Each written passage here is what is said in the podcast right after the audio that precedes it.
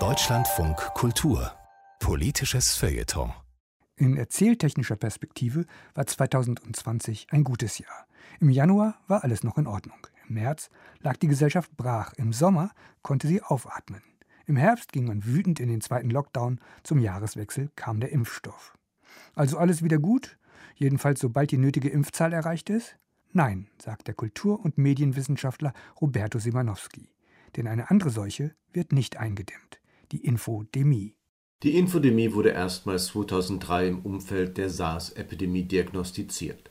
Es handelt sich um eine höchst ungesunde, höchst ansteckende Mischung aus Fakten, Gerüchten, Ängsten und Propaganda.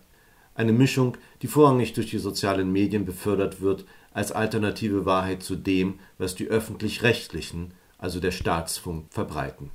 Das Ergebnis sind nicht selten Theorien, die hinter der offiziellen Sicht der Dinge weit verzweigte und tiefgreifende Verschwörungen aufdecken. Also ein bisschen wie investigativer Journalismus, wenn auch ohne dessen methodischen Rigorismus. Aber im Ernst, Verschwörungstheorien sind im Grunde nichts anderes als die ungewollten Kinder der Aufklärung und der Verachtung, mit der die kritische Theorie einst auf das obrigkeitsgläubige Staatsvolk schaute. Was wollte man gegen den Spruch der Verschwörungstheoretiker einwenden? Habe Mut, dich deines eigenen Verstandes zu bedienen. Warum ist das, was zur Grundausrüstung des kritischen Bürgers gehört, jetzt so problematisch? 1959 beschreibt Theodor Adorno in seiner Theorie der Halbbildung diese als punktuelle, unverbundene Informiertheit, als ein urteilsloses Das ist Wissen. Medienphilosophisch betrachtet entspricht dies dem fotografischen Zugang zur Welt, der das Hier und Jetzt relativ urteils- und gedankenlos verbucht, im Unterschied zum narrativen Zugang, der die verschiedenen Elemente und Ereignisse zu einem sinnvollen Ganzen verwebt Verschwörungstheoretiker begnügen sich nicht mit der Halbbildung von gestern. Sie wollen keine Fotos, sie wollen eine Geschichte.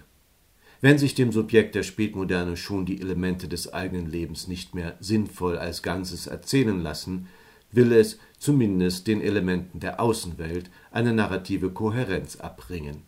Darin liegt der Reiz der Verschwörungstheorie. Sie entdeckt im scheinbar Unverbundenen die verborgene Verkettung.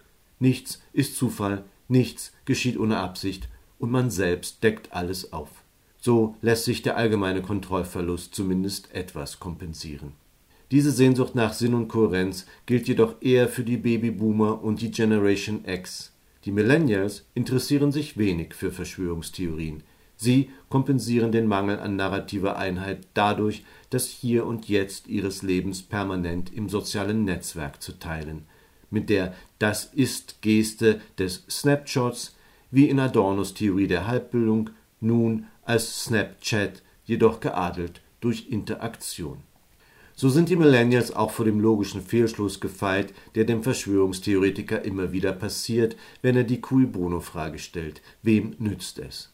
Denn es stimmt zwar, dass die Pharmaindustrie von der pharmazeutischen Bekämpfung einer Pandemie profitiert, aber rechtfertigt das den Umkehrschluss, dass sie die Pandemie verursacht hat? Man sollte es eigentlich vom Sonntagskrimi wissen. Nicht jeder, der ein Motiv hat, ist auch der Mörder.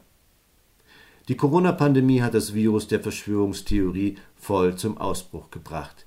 Der Bürger, so zeigt sich nun, will alles andere sein als gutgläubig und obrigkeitshörig. Sein Misstrauen gegen das offizielle Wissen beruht auf dem richtigen Gedanken, dass die herrschende Meinung immer die Meinung der Herrschenden ist, der sich dann aber durch keinen zweiten irritieren lässt. Dieser Geiz im Denken führt dazu, dass man am Ende das Unglaublichste glaubt, solange es nur nicht das Offizielle ist. Das Virus der Infodemie ist deswegen so heimtückisch, weil es sofort die Mittel seiner Bekämpfung befällt. Jede Information, die gegen das Ökosystem der Verschwörungstheorien eingesetzt wird, ist immer schon mit ihm infiziert und mutiert zu einer Fake News der Lügenpresse. Anders als beim epidemiologischen Abwehrkampf gibt es beim infodemiologischen Abwehrkampf keine praktikablen Schutzmaßnahmen, keinen Impfstoff, keine Maske. Nicht einmal die Option des Lockdowns besteht, will man nicht wie China das Internet durch eine große Firewall kontrollieren. Die Infodemie ist die Pandemie der Zukunft.